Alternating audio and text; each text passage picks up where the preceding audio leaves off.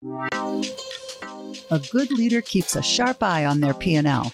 But even if you're all about the money, it can't be all about the money. To achieve sustainable success, you need people and you need leadership.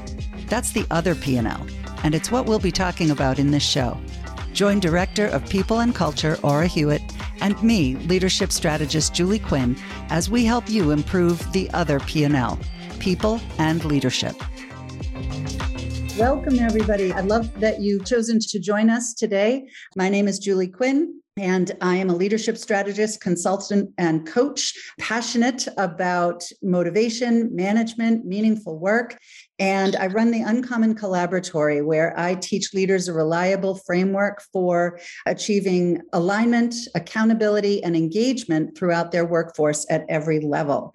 And Aura, why don't you introduce yourself as our co host? Hi, Julie. I am so excited to be here. My name is Aura Hewitt, and I work in human resources, people and culture, how we like to call it. And I am so excited to be here. More importantly, of today, not only about the show, having James here as our speaker, I am super excited and Julie super excited to have him here so he can educate us not only about his new book, called The Diversity Factor, which is all about performance, uh, igniting performance within organization. And we are talking about superior performance.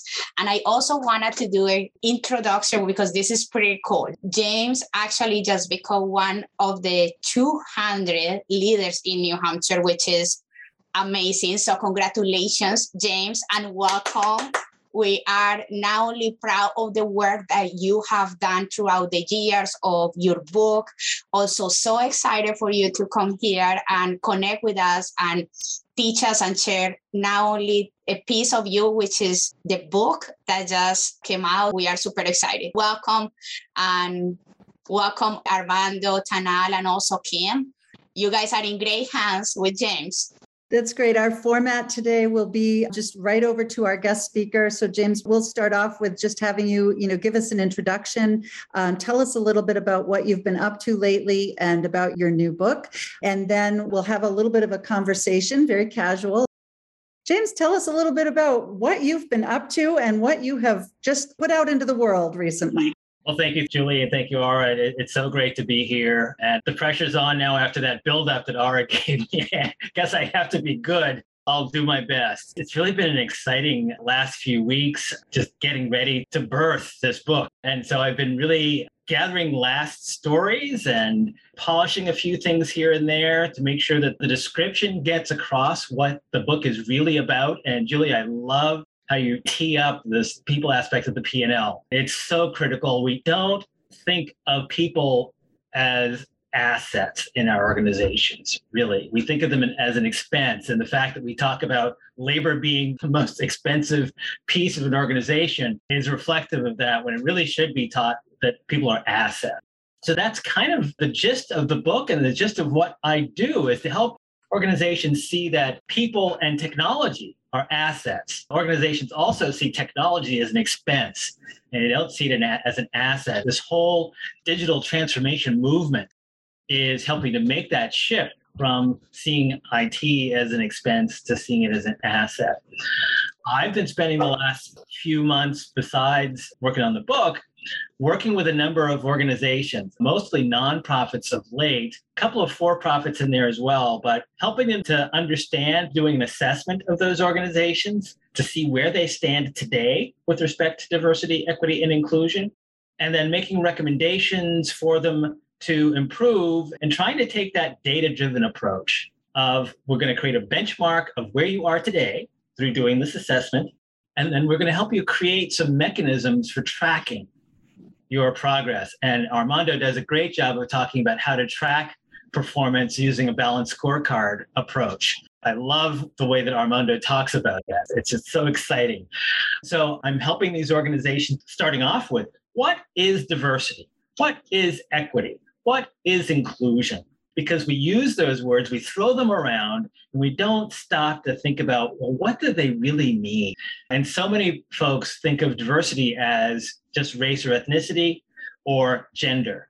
But they don't see the wide spectrum that is diversity. And, and as you all know, I love the definition that Marilyn Loden created in 1991 around the diversity wheel that talks about uh, characteristics of our personality. And so diversity is really about having as many people as possible with as many of those personality characteristics as possible. Right? And then equity, equity versus equality. What's the difference between those two? And equity really being supporting people where they are based on what their needs are, not assuming that everyone is equal. And of course, inclusion, that active and ongoing engagement with diverse people. So I spend time giving speeches and workshops that help people first understand those definitions before you get into the more difficult and challenging discussions about, well, how does this apply to our organizations? This is great, James. I'm brimming with questions already. Um, Me too. and before I ask them, just a couple of things I wanted to note the tracking well actually everything you just mentioned having a benchmark and saying okay you want to go from a to b and how do we measure whether you're getting to b what's the definition of these things and how do we know whether we're doing a good job of it right one of the things i just want to note is as you just said before we start going headlong into trying to fix things let's figure out what it is we're looking to actually fix. One of the questions I ask my clients is what will it look like when we're successful? Really specifically when you look around, when you listen, when you exchange, when you interact, what's different? What do you have more of? What do you have less of? And that starting with the end in mind kind of thing and then working from there can give you a lot of different ways to track and measure. So I love what I'm hearing already. And Aura I'll toss it over to you yes. for some questions as well. Absolutely. Thank you, Julie. I love that piece. For me, it's like music to my ears, the angle on my thinking of the future and what are the steps that we need to be taking today to ensure that we can have the organization that we want to have. So, and not only the organization, but also ensure that we are upskilling the people, ensure that we are adjusting the organization to not only meet people needs, to go beyond that, to embrace them, to ensure that they can be their full personas and that when people are their full personas, they're gonna also is gonna translate in grow and everything. It's, it's all about the people. And James and Julie have heard me say this: people either break or make organizations, and we have huge opportunities to ensure that we embrace people grow them, upskill them so they can be prepared not only for the work of today, the work of the future, and they can find their full purpose within the organization and be their full personas and achieve their own vision and values as people. James, I'm really curious to know about what did you surprise you during these interviews? I know that you went through multiple interviews as a result of putting together the book, also ensuring like checking out where people were coming from, different perspectives. What was something that surprised you? I know you interview multiple people, but I'm curious. That is just my curiosity coming through. So I really want to hear that. Like, what did you surprise you during the interviews? A couple of things I can think of that surprised me. One was how many organizations don't have goals and objectives. I just had this notion that everyone really understood the value of goals and objectives and had them. And it was just widespread the other way.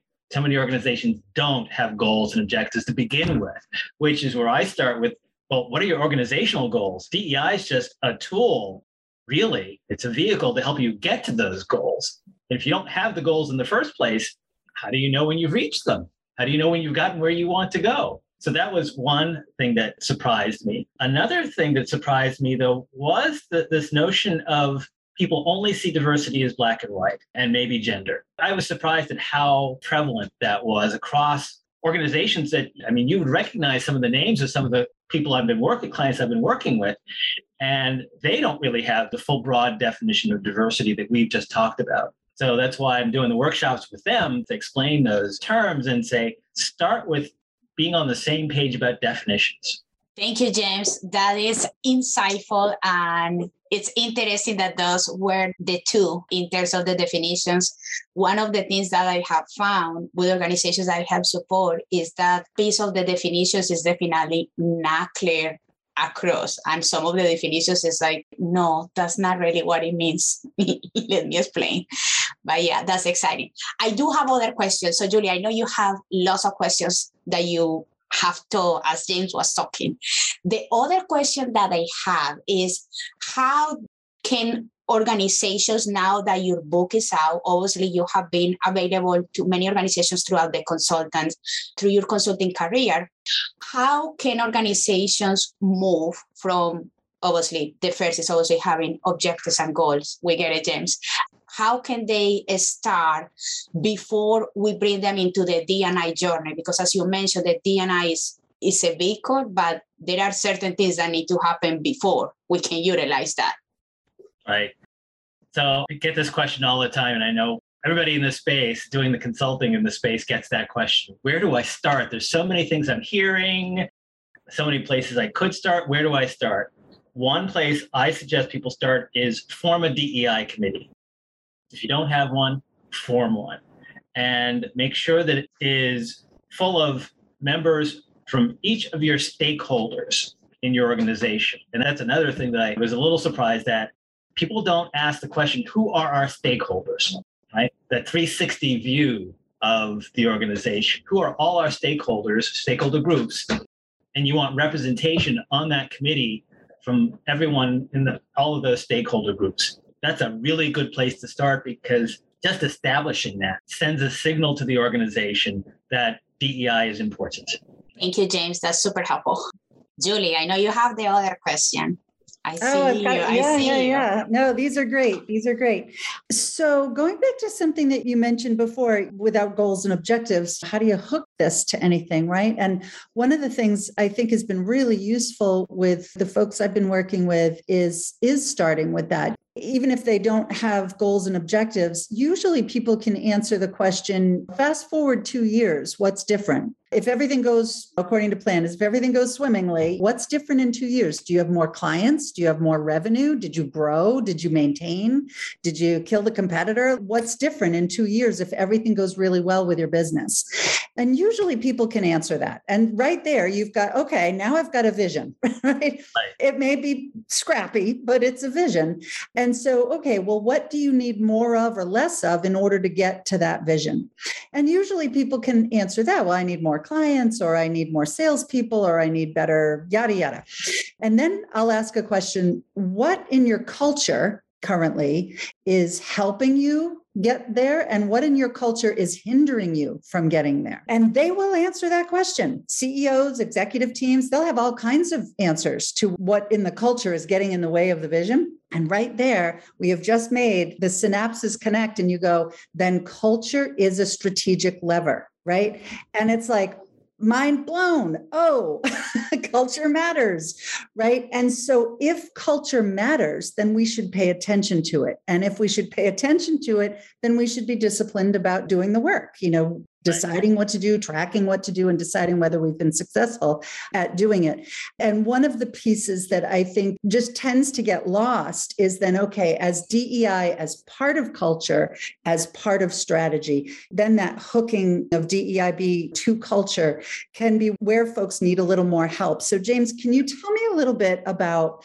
What has helped your clients and your interviewees kind of have that light bulb go off where DEI matters? It is a strategic lever. Can you tell us a couple stories about that? This is really interesting because you really want DEI to be embedded in everything. You don't want it to be a separate thought. You want the notion that everyone is inclusive to be the way that people just operate, right?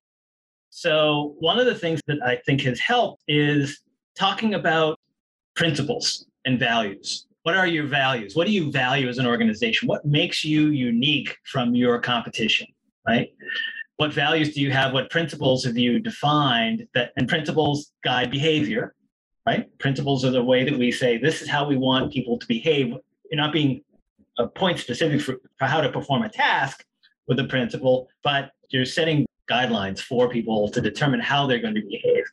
So explaining how values and principles, and many organizations have values and principles already that somewhat speak to inclusion.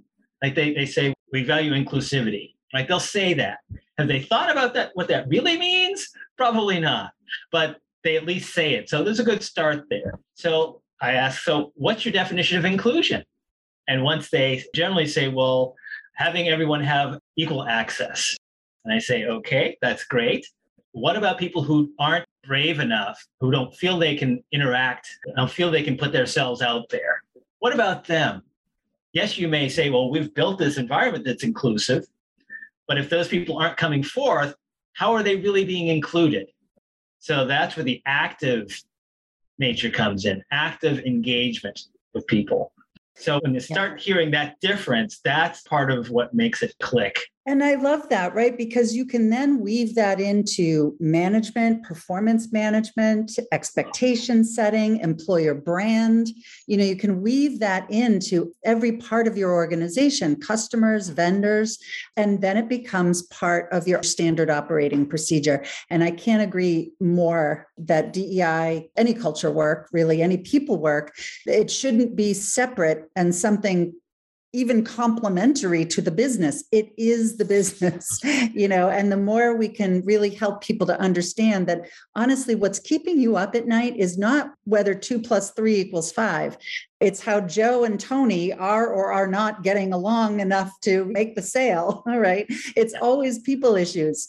And so, how can we help as consultants, coaches, HR professionals?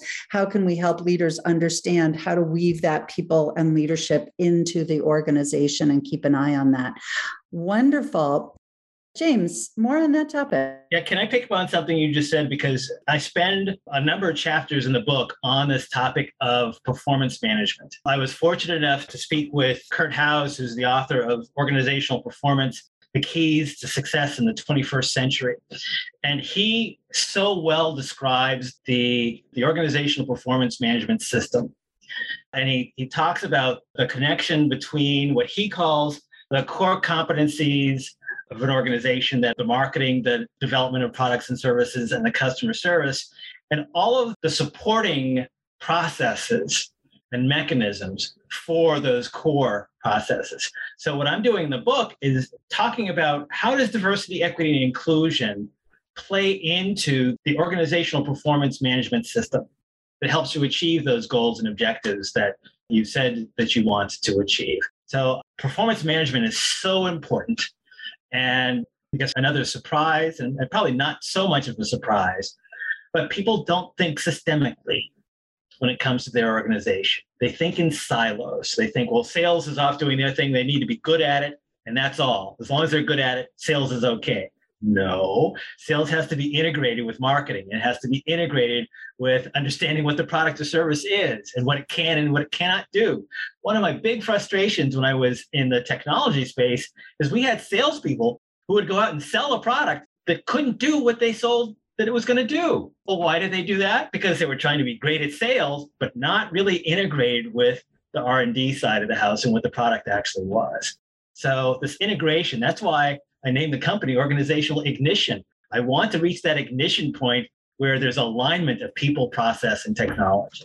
Awesome. So this is I love James what you just said because that is so true. Definitely in organizations, many times there is a disconnect really with the entire system and how we all coexist and also what are the needs of each department and how we can help and support one another, right?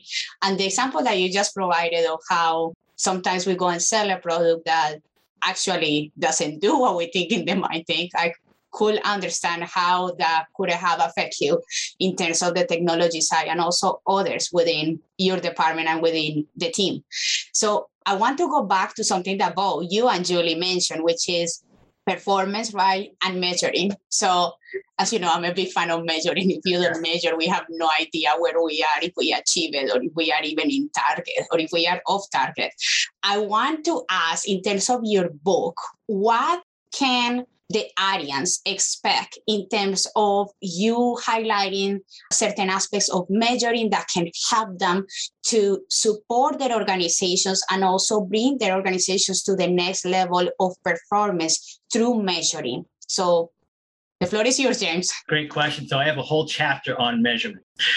Um, whole chapter. Whole chapter I spend on measurement, and based on research I've done and the organizations I've worked with, I've come up with four categories of goals that can be measured: business or mission, process, people, and technology slash facilities.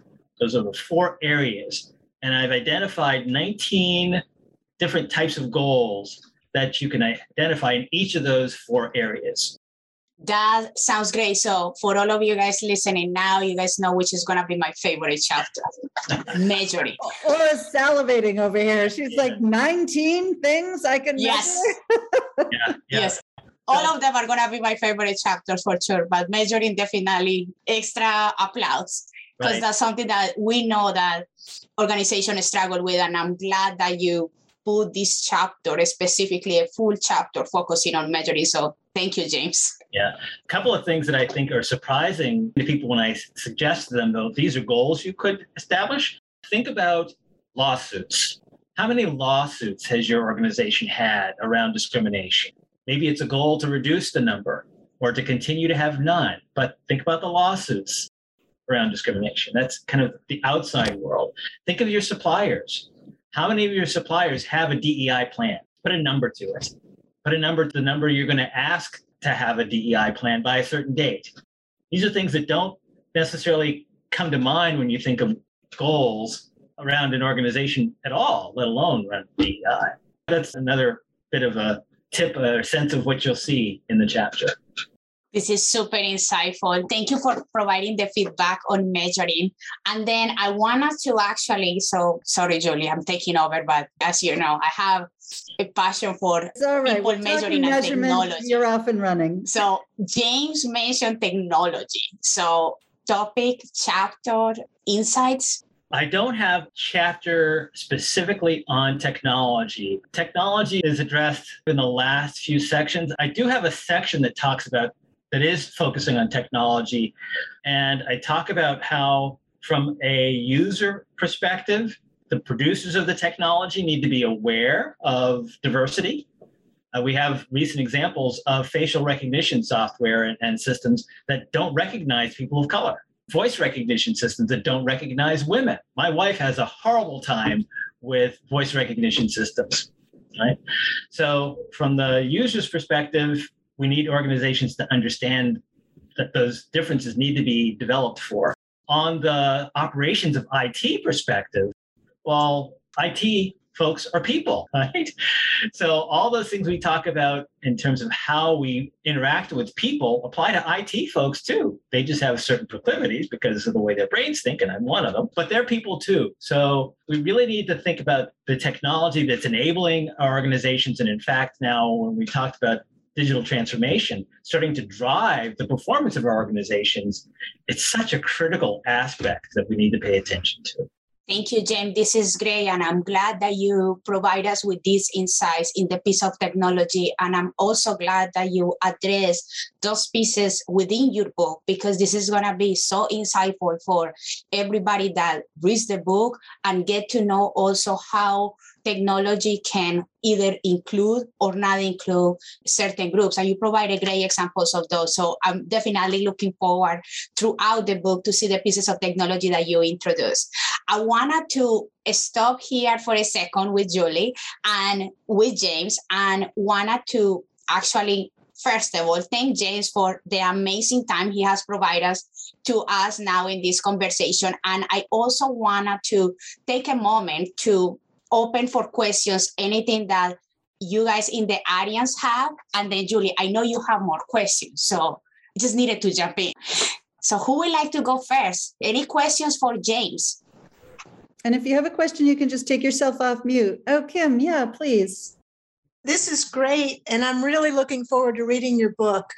I worked in customer experience, training customer service representatives and leaders because they don't understand, and leadership often doesn't understand that what they do and the culture they have has to do with everything right out into their out into the population of their customers. And one of the first conversations I ever had with Julie and Aura was about how companies set up what is their culture but then they that's not the culture at all which is absolutely crazy making for employees and eventually the customers. So i liked what you said about the sales team not being able to use the product that they sell because a lot of companies they'll train like let's say you hired me to support your product. So you tell me what your product is and you tell me what i'm allowed to do but then you give me no training on how to deal with these people who are on the phone so I think that everything that you're talking about today, it meshes with that. And I'm very excited to read it because I think it's going to help me. Because when I'm working with these people, number one, they don't realize that having a culture is more than having a list of what you think your culture is and then never making sure that's what it is. And it's certainly not hiring people and then not playing to their strengths. And I think you touched on that as well when I was a manager of a call center, there were some people that I had do one thing and other people that never did that thing because they weren't good at it. But upper management would always be like, you need to cross train everybody. Well, I'm sorry, the neurosurgeon's never going to be a dentist, you know, and that's something as well. So I'm just excited. I'm really looking forward to this. I like the work that you're doing. And the diversity inclusion, most places, if you ask them what does inclusion mean, they have no idea. At least I have had that in my experience. You know, inclusion means, yeah, I hired somebody who's Latina. It, no, that's not what inclusion means. It goes beyond that. So there's my passion. I'm going to shut up, well, but I appreciate this. I've run into that too. And, and just recently, I've really run into organizations where as you said, they hire the Latino person. I'm in Manchester, New Hampshire, and our school district just hired a chief equity officer. And Tina Philibotte, and she's a really good friend of mine, and uh, we go back. She taught my daughter. But what I'm seeing in that organization and in many organizations is they think we'll just hire a chief diversity officer and everything will take care of itself. No, it doesn't. That person can be a focal point for the issues and the challenges, but the organization has a culture and the CDO, one person can't change the culture. It has to be the leadership doing the changing of the culture by example, not just by words. Yeah, I told I'll jump in real quick. Just this morning, actually, on LinkedIn, I shared a post. It was an article by Gallup. You know, they always do such lovely work. And they're doing a lot recently, additional context around their latest book called It's the Manager, which I wholeheartedly agree with. It is always the manager, whether it's the CEO as manager or the frontline supervisor as manager, it's always the manager. And we're right, right?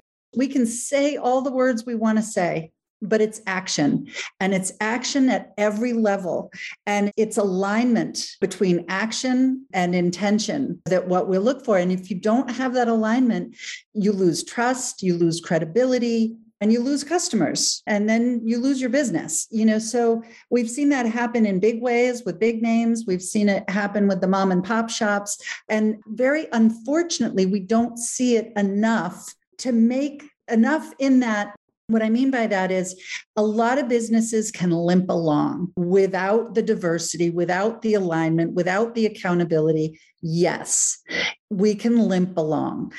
But if you want to be a great business and competitive and differentiated and really grow and be a place that isn't plagued by the great resignation right now, then you got to pay attention to your P&L. that's people in leadership. Everything else will fall fall away from there for sure. Thanks so much, Kim. Yes, my question with that, because I kept talking, what do you guys do to make the leadership or the company owners understand that they have a problem when they don't see that they have a problem or they're too arrogant to consider they could ever possibly have a problem? Do you have a specific thing that you do? I tend to get them into kind of role play opportunities with just leaders. So here's another something I found very valuable. Leaders don't want to be seen as not knowing everything, right? They have this perception that they're trying to keep within their organizations. So you can't expect to have them in a workshop or in a conversation with the people who report to and get them to really do that introspective work that they need to do to, to understand that they don't have all the answers, right? So pulling together peer networks of leaders, CEO to CEO, vice president of HR to vice president of HR, vice president of sales to vice president of sales, and then having the conversations with them about so how do you feel about the way your organization is operating and how the people are getting to, along together just ask that question. And julie asked at the beginning talked about those leading questions of how do you feel about this? Are people doing what you want to do? And why do you think they're not doing what you want them to do? That seems to be a really good way of getting them to understand. And also I talk about Carol Dweck's work with the growth mindset. If you have managers, and I go through this little exercise with people, I ask questions that are oriented to a fixed mindset. So, how do you respond to, do you seek out learning from others? Don't just kind of expect it to be there, but do you seek it out and recognize that seeing what other people are doing is going to be helpful to you? If you don't recognize that, you've got a fixed mindset But you do recognize that, then you've got a growth mindset and you're likely to be more successful that way. Great insights, James. Thank you. What other questions does the audience have for James? James, I'll just piggyback on what you said for purposes of these great, great questions. And I really am interested in your perspectives on the organizations that think that, you know, hey, we had the policy, it's posted, and we did the rah rah. And you've heard me use the term carnival diversity, and we had the great day that everyone was on board, but that's it. Everyone sort of, okay, we did it. Check mark. Now we're off and running. Yeah. And I was chatting with Julie briefly before we got started. Um, in a situation like that, where part of the leadership team has that vision that, yeah, we got the policy and we had the day and a kickoff. So we're off, we're good. And it's like, yeesh. So would love your additional thoughts and perspectives on how else we can help move the needle in a scenario like that. So this is such a great question because it connects some several things we've been talking about already. It connects Aura's love of metrics with Julie's mention about performance management, right? So, and it connects the what I just said about asking leaders, are you getting the results you expect? Why not? Why do you think you're not getting those results, right? That the performance management system, how is performance management done in the organization? Is performance rankings, ratings, however that happens, tied to values and principles?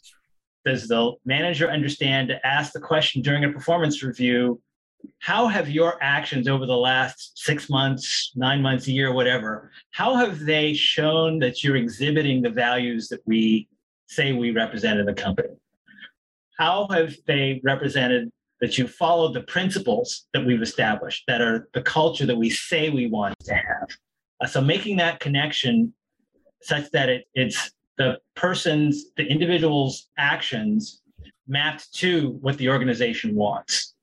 Thanks. Thank you. Any other questions at this time?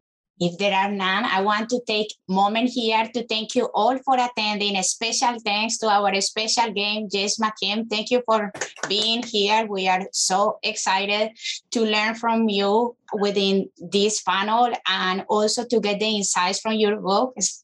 Julie, thank you for joining us. And it's so excited for us to have this conversation here in Zoom. We have time for a couple more Julie's questions? Of course we do. Oh gosh, James, we'd be here all afternoon. Um,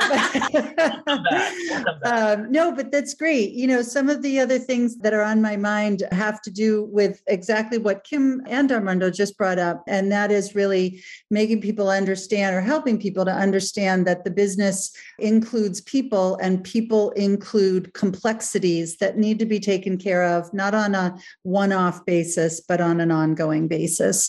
And I think one of my big challenges, I think, is just kind of thinking about a couple of the clients that I've been more recently working with is I am able to get them to understand that yes, they have a vision, the culture and including diversity may be able to be leveraged as part of the strategy to get to that vision. And then I'll ask, how important is that relative to other functions in the organization? And they'll say, oh, it's awfully important. and, you know, with the evidence right there in front of them.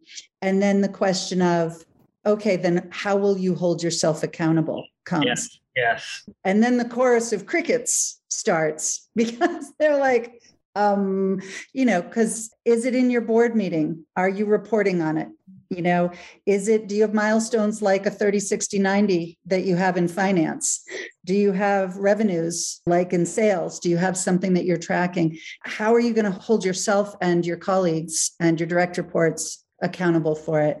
And that's probably my big question. If you've got a magic bullet for that one, that'd be awesome. And if not, we've got job security for a good long while. oh, I think we've got job security for a little bit of time. Some of the smaller organizations and the less mature organizations don't have this accountability gene in them. That's what I call it. So they're not thinking about accountability in the first place, let alone when it comes to DEI right? Yeah. Getting that sense of why accountability is important and why performance management is important is what I think helps with that. Yeah, for sure. One of the things I would love to talk more about, and this conversation has been wonderful about that, is, is about how to make this stuff, P&L, people in leadership, easier for people to manage. Just like finances and financials, making it easier for the manager off the street to understand a P&L, to understand a 30, 60, 90, to understand how to manage their budget. So that would be a wonderful next step for this conversation. All right. This is so exciting. Thank you all. Thank you all for joining us.